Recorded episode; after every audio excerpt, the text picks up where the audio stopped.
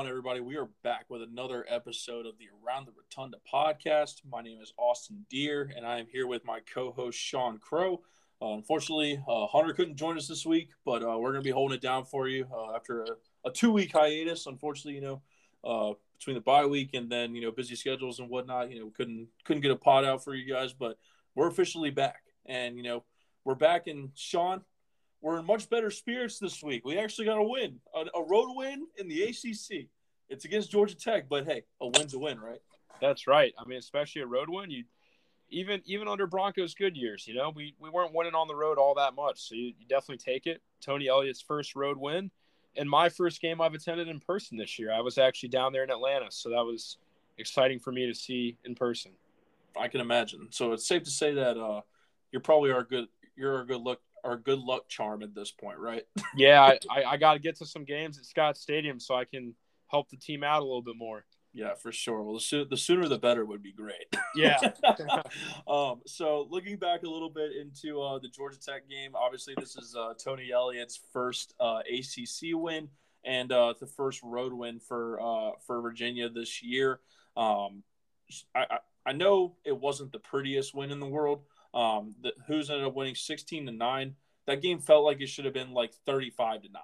Um, you know, it, it, it definitely felt like Virginia was always in control of the game, um, even though the score didn't necessarily show it. And a lot of it just came down to you know the same mental mistakes and stuff that we talk about. You know, the offense really seemed to be moving the ball a little bit better this uh, against Georgia Tech.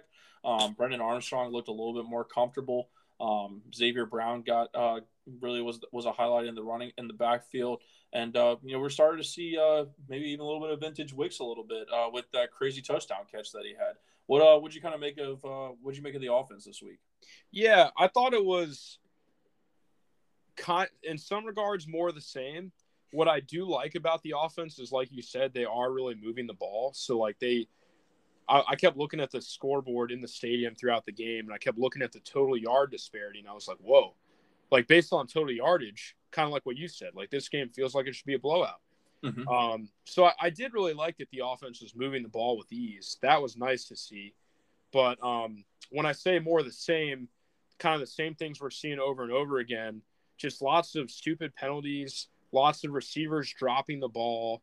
Um, you know, the first interception was definitely not Brennan's fault. It was off of Keytaon's hands, goes right to the Georgia Tech guy. And, you know, Keytaon's yeah. been our most sure handed receiver this year. So I'll cut him a little slack because we haven't seen as much of that from him as we have from Wicks and Davis. But then, you know, second half, Brennan makes a, I think it was second half, early second half, maybe. Brennan has a great, like, scramble drill, throws it to Davis in the end zone, and he just drops it. So, yeah. We Ball just right, right in his chest. yeah, I mean, so offensively, once again for me it was really frustrating because like I do love the fact that we were moving the ball a lot, but we're just like so many self-inflicted wounds. We just can't get out of our own ways. So that, sure. that, that was frustrating for me.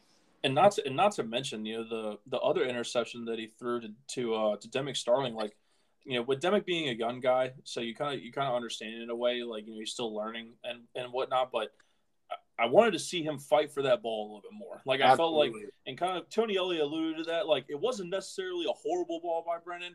Did, yeah. did I like? Did I like him throwing that pass? Maybe not too much, but there needs to really be a little bit more of an effort by by Demick there to you know to prevent that ball from being intercepted at least. You know, yeah. At that at that point, if you realize that you're not going to be able to catch that catch that ball, you're on defense now. You got to prevent yeah. you got to prevent Georgia Tech coming away from that coming away with that football.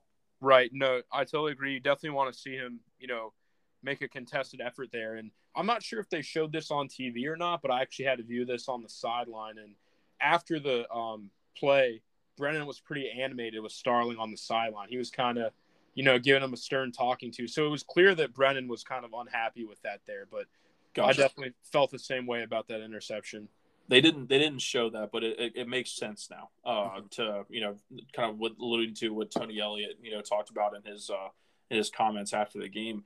Um, but you know, it's he's a young guy. You know, we know that Demick has a Demick Starling has a lot of talent, and you know, I I, I feel confident that he's only going to learn from this. And you know, we hopefully you know we're going to see him get more opportunities uh, to be an explosive uh, player, especially you know since you know some of our more veteran guys have kind of struggled a little bit. You know, the younger guys need to, are going to need to step up and, to, and get opportunities, and you know, but it's going to be good learning experiences for them. So, you know, hopefully they'll continue to improve with that. Absolutely. But, so I want to talk about Brennan a little bit. You know, I know we've kind of already touched on uh, touched on kind of what the offense looked like some, but I thought you know I'm starting to see more and more improvements from Brennan each week. I think he's starting to get a lot more comfortable in the system. One thing that I noticed this week is Brennan was not afraid to get out of the pocket. Um, you know, he there were it seemed like he, he carried the ball 13 times for 91 yards and, and had a touchdown on that. So I, I, Coach Kitchings talked about, you know, about half of those were design runs. The other half were, were, you know, just pure, just scrambles out of the pocket, you know, because he was feeling pressure. That's the Brennan that we need to see. That's where he, you know, he was more effective. Yes, he had the two interceptions, but the two interceptions weren't even his fault. So it's like you take away those, Brennan has a pretty solid football game. He yeah. Was 20, he was 20 for 35 with 255 yards, added a touchdown. In all reality, he should have had at least two touchdowns because Lavel Davis dropped one. And, yep. you know, when you look at the points that were left on the board here. I mean, you had the Lavel Davis drop touchdown. You have two missed field goals.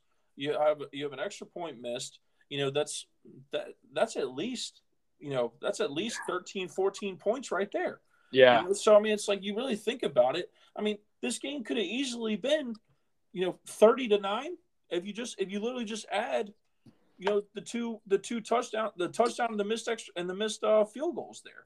Yeah. You know, so it's it's it's fr- it's frustrating in that sense because it's like, sure the score the score showed sixteen to nine, but you know if Lavel Davis catches that football and Will Bettridge puts in you know two really honestly chip shots, you know that that's a completely different story. We're not sitting here wondering why the heck the game's still sixteen to nine.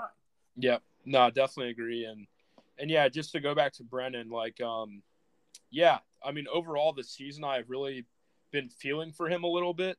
I think he would definitely say that overall in the season he has not performed the way he wanted to um, so far, but you can also say that he has really had little to no help almost with the offensive line just kind of you know being makeshift, bringing up a lot of young guys, and then uh, the receivers just with countless drops. And I thought Brennan struggled with accuracy a little bit. Like there were yes. some some throws that were like at people's feet mm-hmm. uh, you know, thrown off the back foot. I feel like there were probably four or five of those throughout the game. Um, but as you mentioned, overall, still his stat line should have been much better than it was had he gotten a little bit of help with the interceptions not happening and then at least having one more touchdown to Lavel Davis. So I thought all in all, you know, it was probably a, a B game from Brennan, but it was, you know, certainly a step in the right direction, I think. Um, sure so yeah, hopefully he can build on that going into Miami.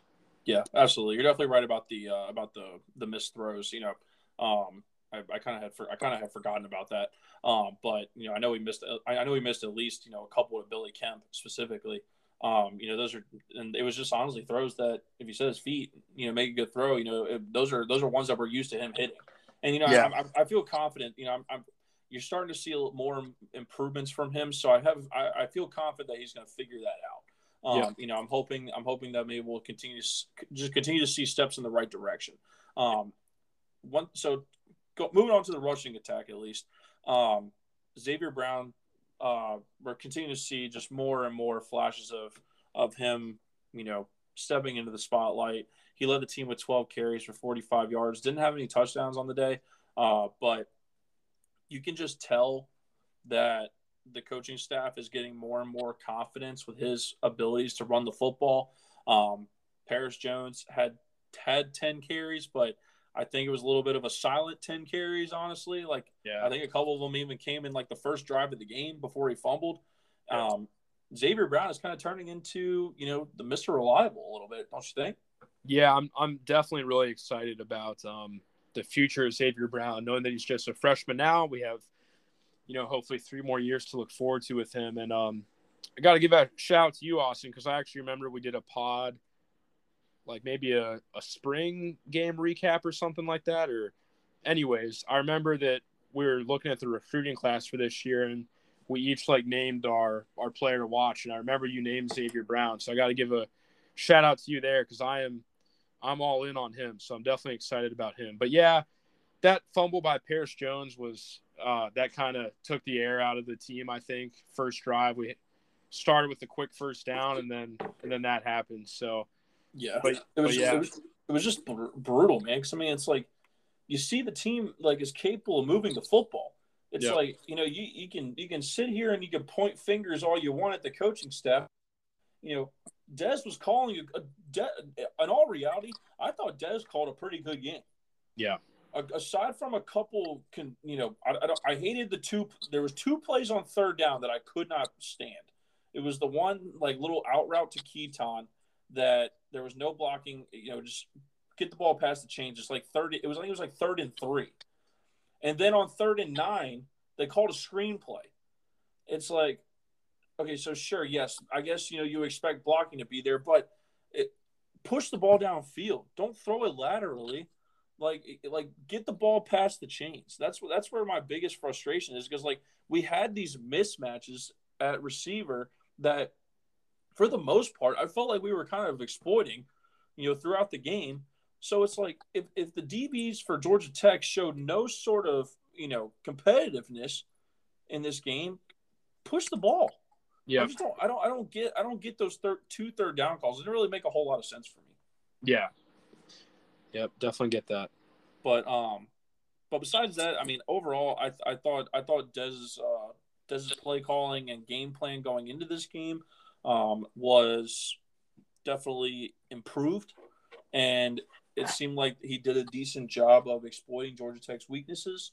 Um, yeah, I think it just I think a lot of it just you know the the underlying story kind of going on throughout this season is ex- execution. You know, not shooting yourself in the foot, the countless penalties. I think we had ten penalties again this week. Yeah, You know, it's just like that's just it's just frustrating, man. Yeah, the, the fumble on the opening drive, more more drops. You know, it's just it's one thing after another, and you know, it's and like it's not. It's just like simple like false start penalties that are like killing drives and putting us behind the chains, and you know, it's hard to recover from stuff like that, especially when the offense is having so much momentum. yeah. I mean, being there in that in the stadium, like every time you were like starting to feel good about how we were moving the ball, there would just be a really deflating mistake, whether it was a missed field goal or, like you said, a penalty or a drop or a turnover. Like, ah, yeah. I mean, not to harp on it, but yeah, this game should not have been close, and it was just kind of frustrating. I'm glad we still won, but you know, knowing how much more sure the result could have been. Um, I have to get a quick shout out to the O line. While they did have some some killer penalties, no sacks, so certainly um, that that's a good step in the right direction to see. Absolutely. I, I was extremely impressed with the way the offensive line played this week. Um, and I think it's, you know, it's really a testament to just how far they've come and, you know, the work that two, that Coach 2J has done. Um, they're really going to be tested this week against Miami. Um, we'll talk about that, uh, you know, a little bit later on, but uh, they're Miami's defensive front, I think, could uh, have the potential to give them some problems. So we're going to need to, we're definitely going to need to uh, step up um, this week to uh, continue to protect the quarterback. Um, but speaking of defense, uh, we got to talk about our defense from this past game. I, I, I know I know Georgia Tech had a backup quarterback in uh, for probably about half the game, um, but even when Jeff Sims was in the game, Georgia Tech was doing nothing offensively, and I mean nothing. Yep. The the front seven for this team is an absolute force, man Mm-hmm. an absolute force. Eight total sacks on the day. I mean, Nick Jackson continue even even when he's not playing at 100%. Leading tackler on the team, two sacks. I mean, crazy. Yeah, Chico, Chico Bennett continues to impress. Uh, Aaron Faumui had a good day. Uh, Coen King came away with an interception. Mhm. Um, Jonas Sanker continues to be reliable. He had two two more pass deflections this year yeah, uh, in this game. Um, Paul Akiri uh, came onto the scene as well and uh, did really well. Um, Michael Diata added a sack as well. Paul Akiri actually had two sacks uh, uh, this um, on Thursday night. I mean, it's just it's uh it's, it's it's continuous improvement from this defense, and we're finally starting. As much as they hyped up this front seven uh, throughout uh, throughout the offseason, man, they're they're playing at a really high level right now. absolutely. I mean, this entire year long, you know, you just gotta really give a shout out to Rudzinski and the work he's done in one one off season. And yeah, um, for me, what was exciting being there in person was um, seeing some some young guys emerge. I um I have to admit I did not know who number 18 was before the game. It was Michael Diata. I I was sitting there in person. I kept seeing this number 18 making plays. I was like, who is that guy? So I had to pull up the roster online. I'm like, okay, it's Michael Diata. Like it was exciting yeah. Seeing him and uh, Stevie Bracey. I know he only had one tackle, but he got um, you know, pretty significant playing time, and I thought he he looked pretty good out there. So it's exciting to see some of these young guys come along. Also thought that uh, James Jackson did a good job filling in for Josh Ahern. Mm-hmm. So um, yeah, but and gotta love the homecoming performances for both Nick Jackson being from Atlanta and then Chico Bennett uh, having been a former Georgia Tech player. So that was cool to see as well. But yeah, I mean, just uh, what more can you say? The defense, every unit played very admirably. So love to see that. Absolutely, and uh, also Fentrell Cypress is a, is another one that's you know worth that's been you know just consistent uh, this uh, this year.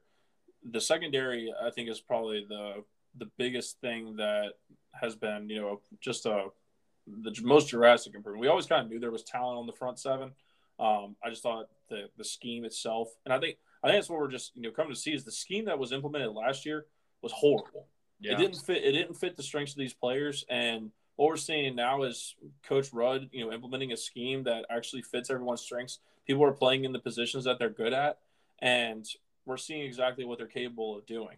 Yeah, and you know, it's just it's really been it's really cool to watch these guys play with you know just a ridiculous amount of confidence um and I, I i, think i think they're they could be with this with i feel a lot i feel a lot more confident going into this miami game um with the level that they're playing at you know because you know even though yeah, Miami's without their their starting quarterback, like there's still there's still talent on that roster. You know, to they've been they they they kind of value running the football. Um, but you know the way that they've stuffed that we did a, done a good job of stuffing the run, you know, this year up to this point, you know, I I feel confident that you know we're we're gonna you know be able to be able to hold Miami as well. Yeah, no, definitely can't say enough about the job the defense is doing out there. For sure and obviously special teams continues to be an issue. Um, you know, we kind of alluded that uh, Bettridge had, had, a rough day with being one for three on field goals, one for two on extra points. Um, then you have then you add the kneel down by Dim Starling uh, at the three yard line when he was just supposed to just fair catch it. So ball got placed at the three. Thank goodness it was just the end of the half, and we didn't have, really have to worry about a whole lot. But you know, just another mental error. Um, Lavel Davis had a penalty for jumping over the blockers. Um, and then we had a block punt too, didn't we? Yep. Uh, Daniel Sparks, fourth quarter, I believe, and it was, you know, it was it was at like our own 25 yard line. So the fact that Georgia Tech did not score from it, thank goodness, because that could have yeah put the result in doubt. But mm-hmm. Absolutely. But speaking of Daniel Sparks, uh, he had a he had a really good game. He had uh, put three balls inside the 20 yard line, and I think two of those were like inside the five. Yeah, if yeah. I remember correctly.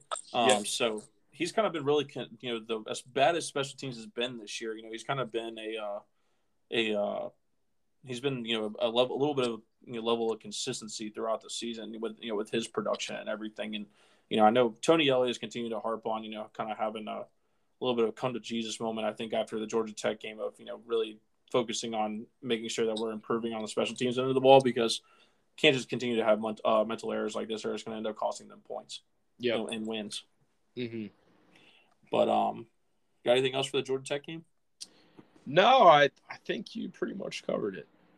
All right. Well, uh, let's see here. So, uh, talking on the so Tony's presser this week. Uh, one thing of note, um, Holland, uh, Mike Hollins and both Jay Woolfolk will be back this week. Uh, neither one of them dressed for the Georgia Tech game. And speaking of that, uh, Jay Woolfolk apparently has been worked out a little bit at punt returner. yeah. Uh, Sean, how you feeling about our backup quarterback being worked out at punt return?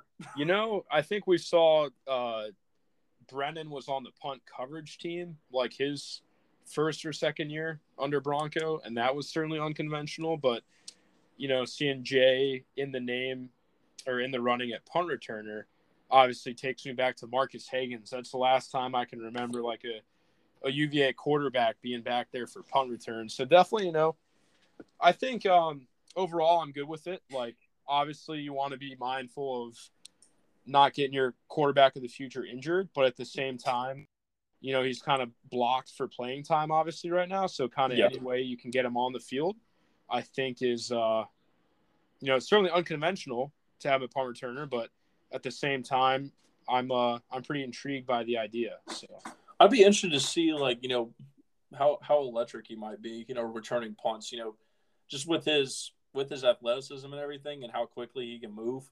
You know, I, I I'd be really interested to see how he can do, especially with Billy Billy Kemp not really being 100 percent yet. You know, I'd I'd, I'd kind of be intrigued to just see what he could do back there. yeah, no, de- definitely. Um, so be nice to get uh will be nice to get Mike Hollins back as well, um, just to add more depth into that running back room. Um, are you kind of surprised that we haven't seen uh, Ronnie Walker yet? I was I was gonna mention that. So I'm a little surprised about both Cody Brown and Ronnie Walker. I know both of them were kind of fighting injuries early in the season, but I am a little surprised that we haven't seen much of them at all, especially because uh, exiting the spring, Ronnie Walker was being talked up by uh, the staff as like the the number one guy in the running back room. So it is a little surprising. Um, I'm looking at the season stats now. Ronnie Walker doesn't even have a carry yet. I think Yeah. he wa- he was on special teams in the Georgia Tech game, and Cody Brown only has two carries for four yards. So both of them, I am surprised we haven't seen at least a little bit of. for sure. And I, I, I mean, I, I guess it's you know how how Paris performed with Ronnie being out, um, and Cody being out as well. But I mean, it's not like Paris Jones has put up you know lightning numbers that have like has like required to keep him in the game. You know, and same thing with Mike Hollins. Honestly, like the most consistent running back that we've had has been Xavier Brown. Yeah. So it's like you know I would almost I would almost if you're if you're gonna split carries, you know I'd at least give you know give Ronnie and Ronnie Walker and, and Cody Brown a, a shot, you know, Yeah. and see see what they can do. But um, you know, and, and it could be that they're maybe they're still injured and they just kind of haven't really alluded to the fact that you know they're still kind of battling that stuff. You know, we really don't know, but um, Yeah. you know, I wouldn't. I, it's something. It's something to definitely keep an eye on to see if you know they get any more playing time as the year goes on.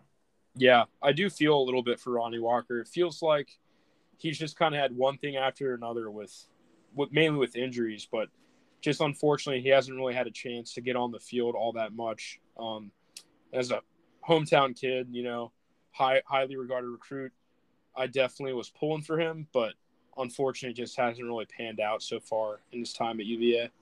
For sure, for sure. All right, well, uh, let's uh, move on to Miami. So uh, the Hurricanes come to town this weekend, twelve thirty kickoff at Scott Stadium, and let's just say this game, I was definitely expecting both teams to be a little bit different uh, coming uh, at this point in the season. Um, I think Miami, especially uh, with the expectations that they had going into the season, you know, picked first in the Coastal, and they haven't lived up to the expectations at all. Uh, very mistake prone team, um, kind of battling, it seems like a lot of the same stuff that UVA is dealing with, a lot of mental mistakes. You know, the talent's there, but they kind of defense has been subject to big plays. Offense has yet to find any sort of consistency. Um, the biggest thing is Miami's kind of wanted to, you know, put an emphasis on running the football, and they have not been able to run the football this year. Yeah. No, I mean, really, this is, uh, like you're saying, two teams that are finding themselves in similar positions. Um, with Miami, I'll say I'm surprised, but I'm not surprised. Like, yes, going into the year, there were kind of high hopes about Miami, but it kind of has felt every year in the past five, maybe even 10 years for the most part. Miami tends to have a lot of hype, but they really haven't executed at a high level except for that one year with Malik Rosier quarterback. Um, so, yeah, I mean, if you look at their wins and losses, they really do not have an impressive win this year. They, their their best win is Virginia Tech. Um, Yep. But That, that's that's and I mean, do we do we want to consider Southern Miss maybe a better than win than Virginia? Tech? Maybe. but they, they really don't have a win to hang their hats on, and they lost to Middle Tennessee State.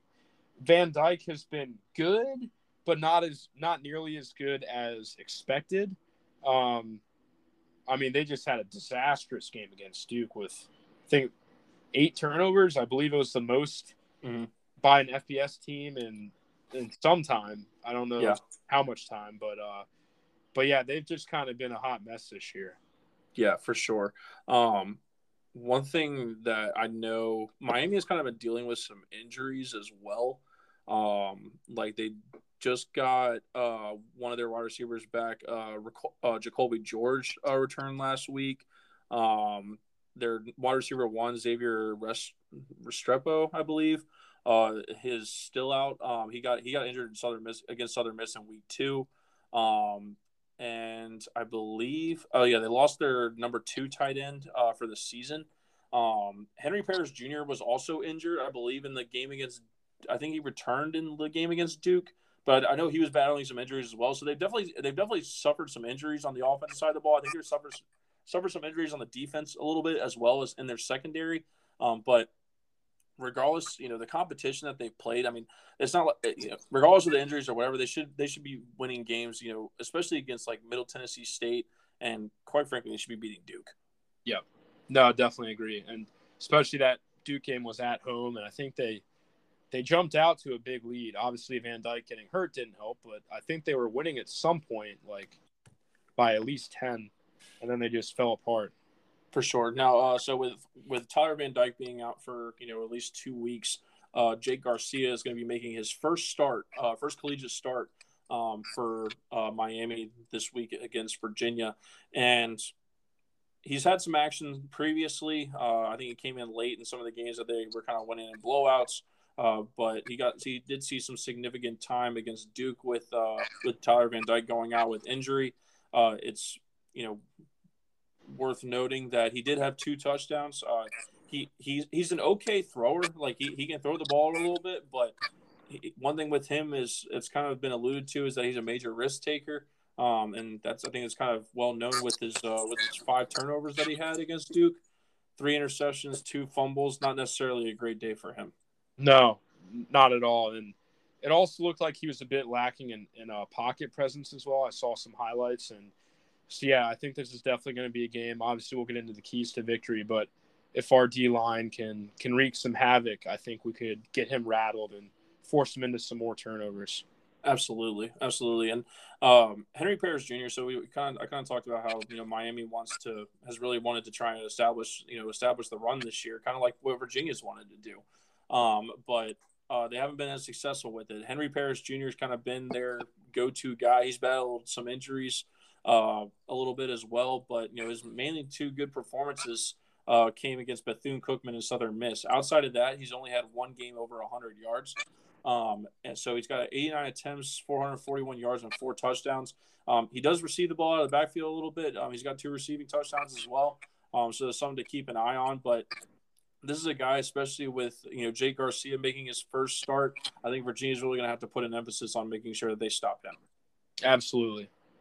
So, um, and then on the also on the offensive side of the ball, uh, Will Mallory, uh, he's a fifth year tight end.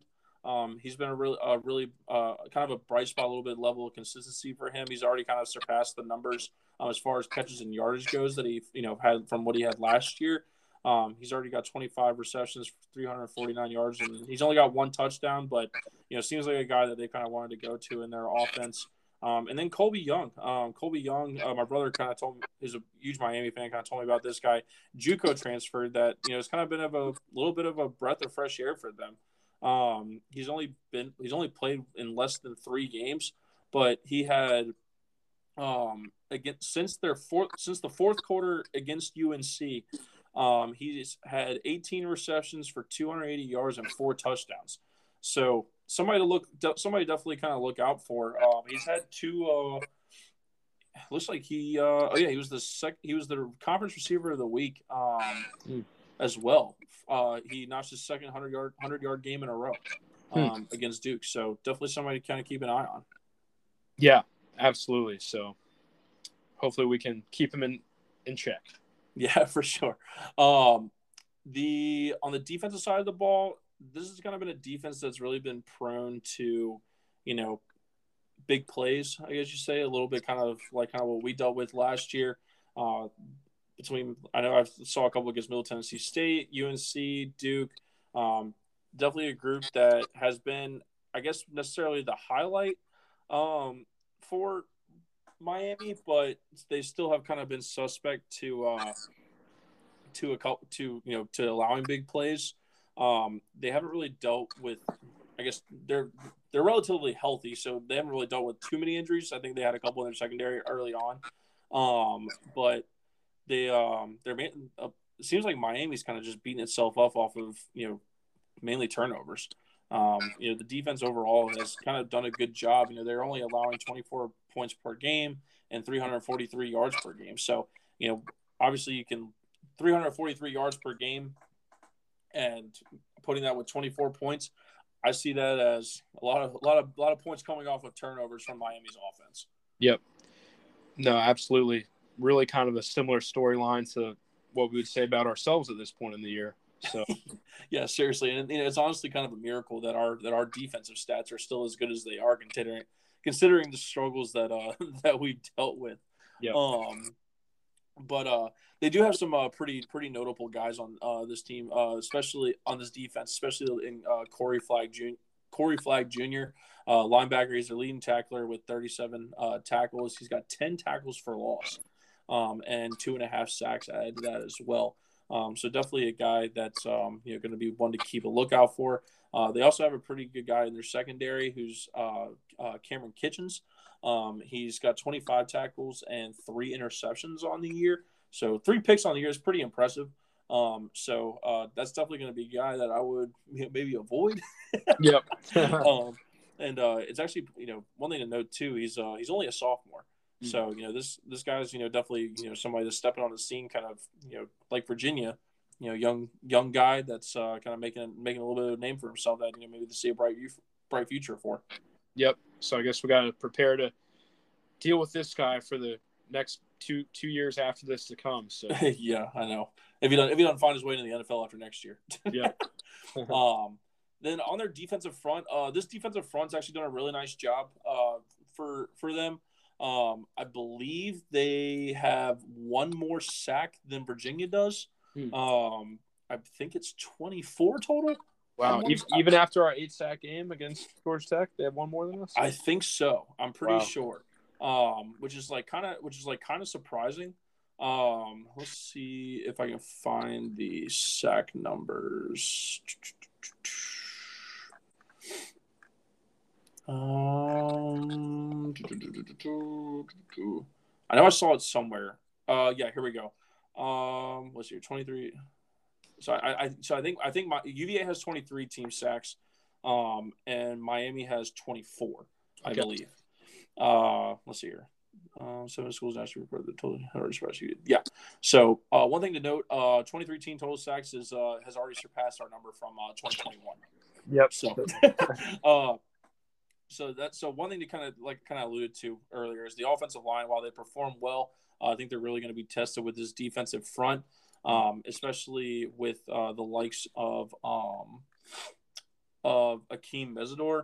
He's kind of their main uh, defensive lineman. He transferred in from West Virginia, um, and he's he's had a really nice nice start to the season. Uh, he's got five sacks this year, uh, so definitely they they like to bring a lot of pressure out there, uh, and yeah, I want to say they had five total sacks against Duke. Mm. Um, so definitely going to be definitely going to be something to keep an eye out for. I think I think one of the biggest keys is they're going to have to protect Brennan. Um, you know, I think really controlling the game up front um, is going to be is going to be huge for for uh, for us in this game.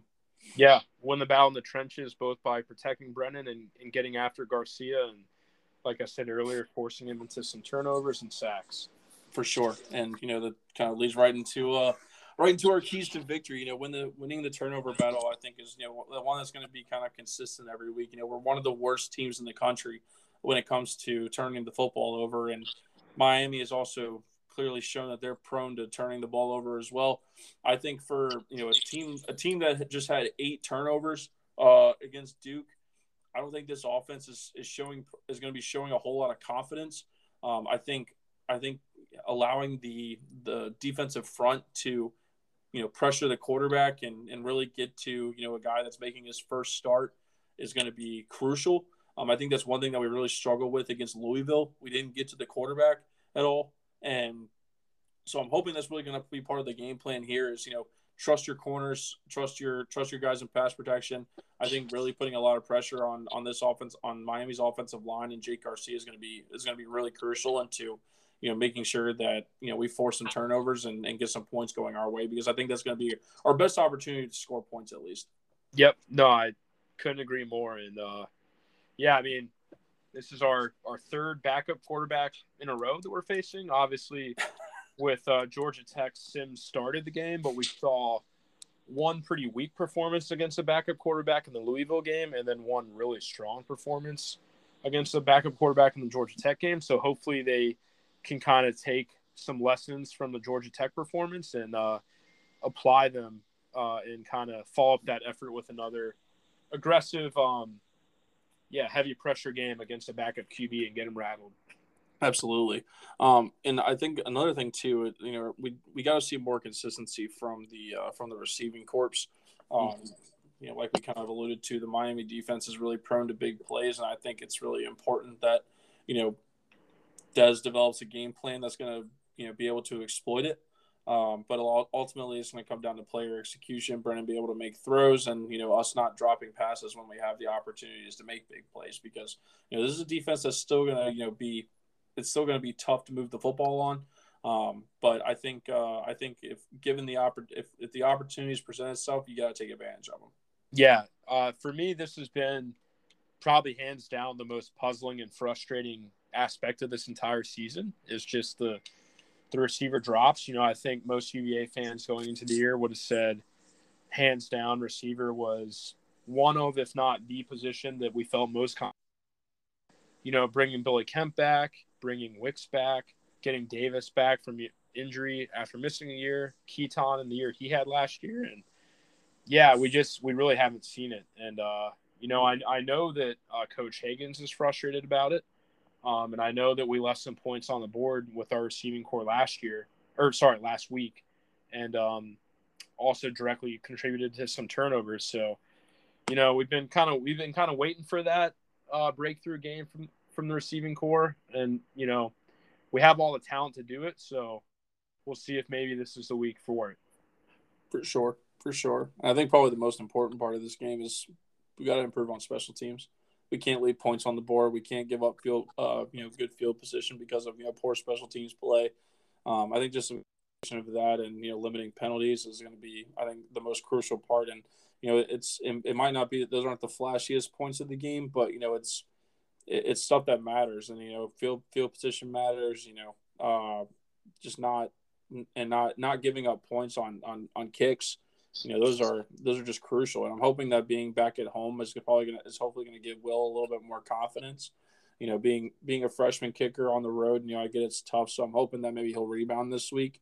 Um, but you know, I guess we'll we'll see what happens. Yep, definitely. So, all right, let's uh, move on to our last segment of the week. Um, our week nine degeneracy. uh, so we obviously missed a couple weeks, um, but if we let's see here, go back to when we did our last pod, the Louisville game. Um, I had I had Air Force minus 10. So for our locks of the week, I had Air Force minus 10 versus Utah State that was a horrible pick. Utah State won that game outright. That was kind of wild. I was not expecting that. Um, Hunter had Kansas State minus two versus Iowa State. I believe they won that game by one, which is tragic. Yeah, that's a that's a horrible beat. yeah. Um, and then you had Kansas plus six and a half versus TCU. Did TCU win that game by seven? By seven. So it was another brutal one. I, I missed it by half a point that is tragic. Yeah. that is tragic. Like like I can almost deal with, you know, my team like my, my pick just straight up losing outright. You know, that, yeah. that's something a little bit easier to swallow. Y'all's that that's a brutal loss. yeah, very tough. yeah. Um, so Hunter this week has ODU plus three and a half versus Georgia State. Honestly, like that pick a lot. Uh, yeah. Georgia State has, you know, been really inconsistent. I'm pretty sure they fired their head coach too. Mm. Um, and ODU is coming off a big win against Coastal Carolina. I think I think this could definitely I could definitely see this one going ODU's way. Yeah, I think the only reason that ODU is underdogs is just because it's a road game for them. But you know, based on the season standings, you would definitely think at least on a neutral site, that ODU would probably win this game. So, good pick for Hunter for sure. And uh, you and me, Sean, we both have uh, Wake Forest minus four against Louisville. So why do you see this one as your lock of the week?